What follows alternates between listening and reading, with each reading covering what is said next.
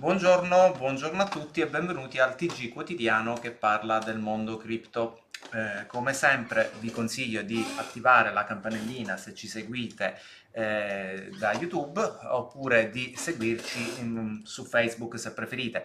Inoltre c'è la possibilità di seguirci in differita in versione podcast, quindi soltanto audio, e vi consiglio anche di seguirci nel nostro canale Telegram. Lì troverete delle informazioni più aggiornate e anche dei file aggiuntivi, oltre a poter chiacchierare con gli altri utenti. Altra cosa che vi consiglio è ovviamente di venirci a trovare nel nostro sito web ufficiale, che vi ricordo essere www.crypto360.it, dove lì potrete trovare tutti quanti i nostri servizi, che vanno dal semplice cambio criptovalute a servizi più avanzati che hanno a che fare con il trading. Allora, partiamo subito anche questo lunedì dalle tesserine, e purtroppo vediamo che Bitcoin ha fatto un ulteriore scivolone nel fine settimana. Ci sono varie spiegazioni, probabilmente tutto quanto legato anche a una questione di gap e legati al mining in generale, però andiamo un po' avanti e cerchiamo di dare anche una lettura non soltanto di Bitcoin ma anche delle altre altcoin, che come sempre diciamo analizzeremo nel finale. Quindi partiamo dai movimenti in blockchain. C'è stato nel fine settimana l'emissione di altri 100 milioni di Tether dollari sulla blockchain di Tron.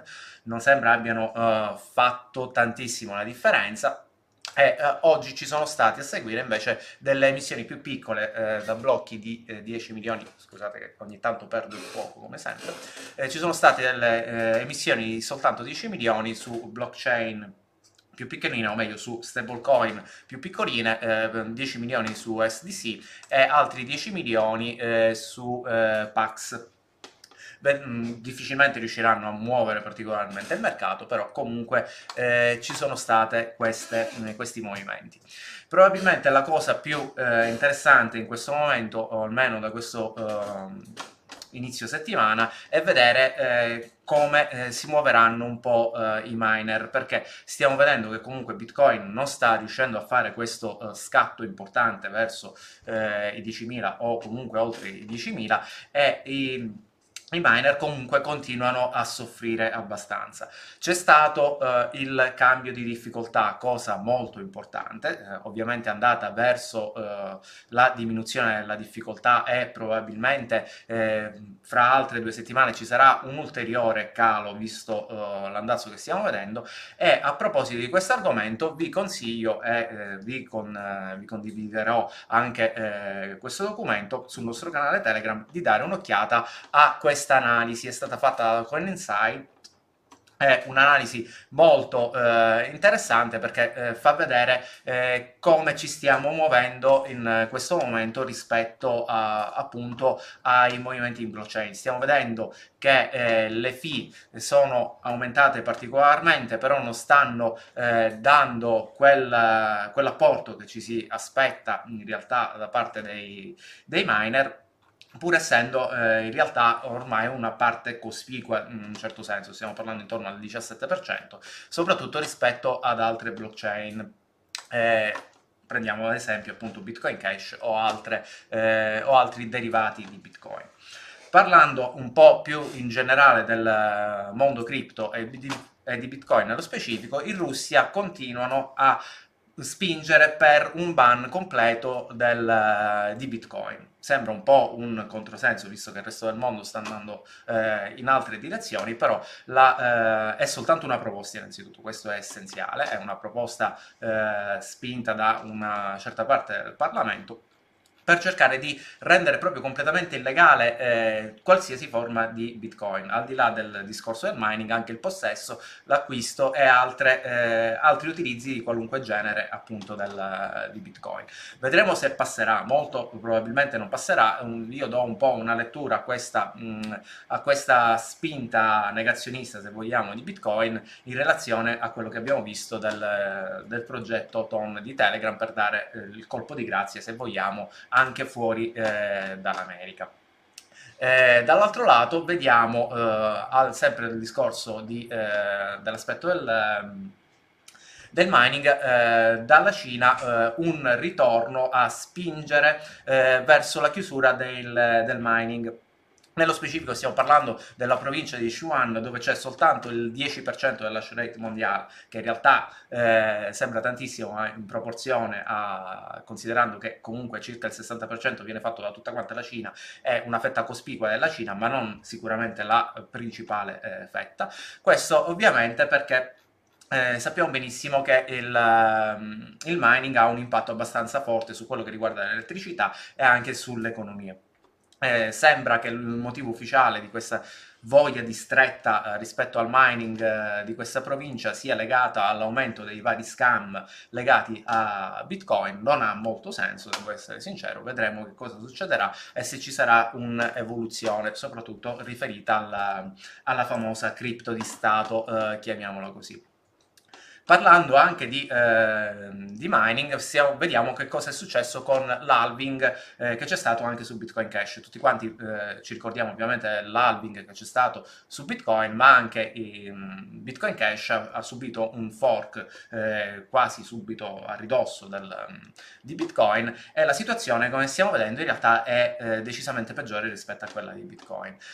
Considerando che tutto l'hash rate di Bitcoin Cash rispetto a quello di Bitcoin può essere paragonato nel rapporto del 2%, quindi possiamo immaginare pochissimo, non c'è stato la transumanza appunto dei miner da Bitcoin normale verso Bitcoin Cash, ma anzi tutt'altro. E dall'altro lato vediamo che la percentuale delle revenue legate alle fee su Bitcoin Cash è praticamente irrisoria, stiamo parlando di meno dell'1%, quindi tutto quanto deriva dal blocco del guadagno. Moltissimi miner sono in affanno e probabilmente non stanno minando su questa blockchain, e infatti una delle cose più pericolose in questo momento è che un attacco del 51% potrebbe essere fatto facilmente su Bitcoin Cash, con una cifra veramente irrisoria. Stiamo parlando di meno di $10.000 l'ora per attaccare la blockchain di Bitcoin Cash, quindi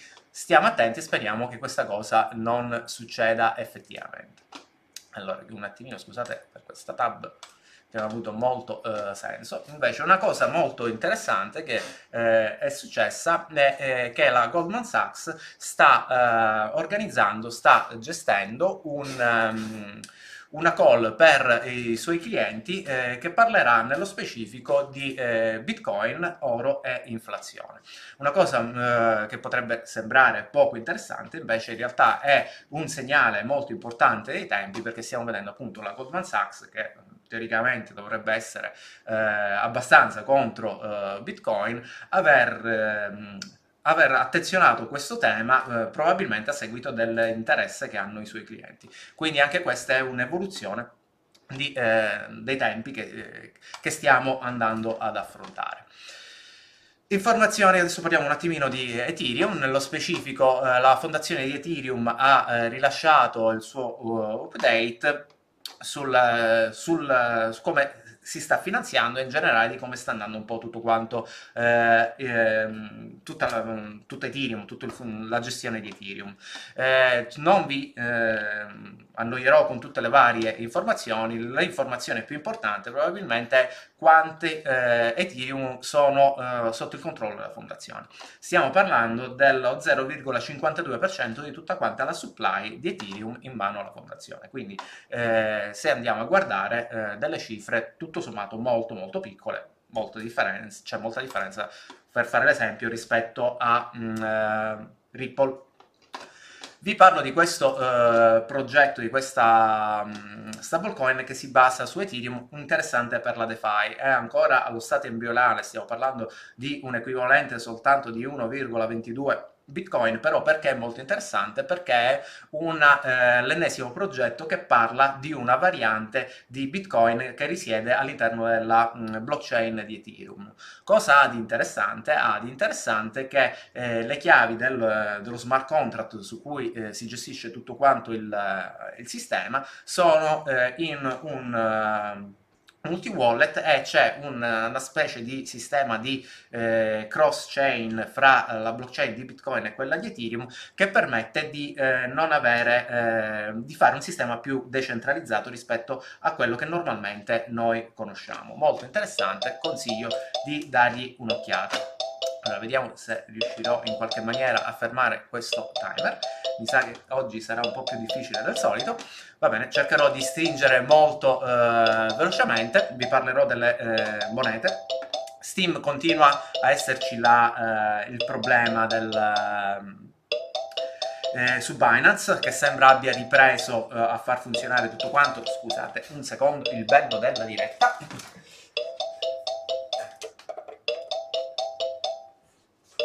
Se riesco a fermare tutto, ok, perdonatemi, è il bello della diretta.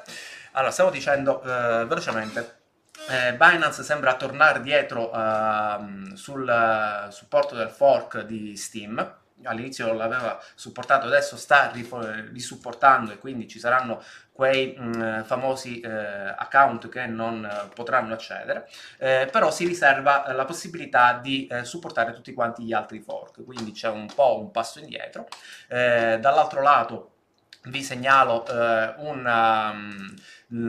proseguire di Mimble Wimble all'interno di Litecoin, in cui lo stesso Charlie Lee ha risposto a diverse domande su come andrà a funzionare il progetto, e sembra che ci sia un po' una forma di resilienza del progetto, cosa molto interessante. Abbiamo visto il cui funzionamento è alla base appunto di un sistema di questo genere. È importante, vi ricordo, perché molto probabilmente quello che succederà su Litecoin poi approderà arrivato a un certo punto anche su Bitcoin.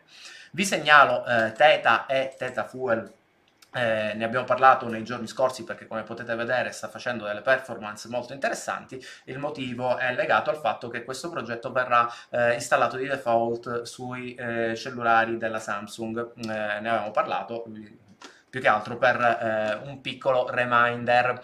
E andando avanti, vi segnalo, parlando un po' di situazioni un po' particolari, tempo fa, non molto tempo fa, anzi pochi giorni fa, c'è stato il downtime molto importante di BitMEX. C'è un post mortem, cioè una spiegazione di quello che è effettivamente successo, è stata fatta da BitMEX. Sembra che ci sia stato addirittura un guasto hardware che ha fatto saltare tutto quanto.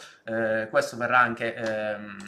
diciamo, condiviso, se volete, nel nostro canale Telegram, per dargli un'occhiata, poi traete le vostre conclusioni. E invece, parlando di crypto scam, questo è stato dato nel fine settimana nel nostro canale Telegram. C'è stata una vendita, sembra che ci siano in vendita i database di Trezor e Ledger, sono i due hardware wallet più diffusi in assoluto, legato a un problema che c'è stato sulla piattaforma Spotify.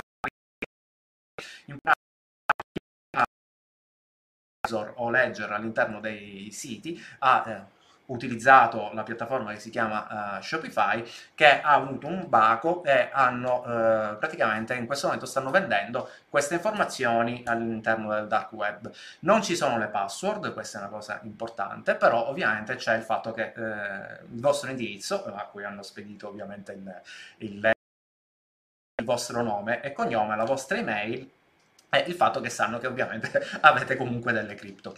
Vedremo che cosa succede, ci stanno lavorando, non so cosa potranno fare più di tanto appunto queste piattaforme. E chiudo con questo sito che fa finta probabilmente è uno scam, non so nulla, metto le mani avanti, però... le premesse non sono delle migliori che stiamo vedendo. C'è praticamente questo sito che promette di fare un'equivalenza con lo yuan digitale che sta facendo partire lo Stato cinese. Ovviamente ci sono dei problemi che non... abbastanza lampanti.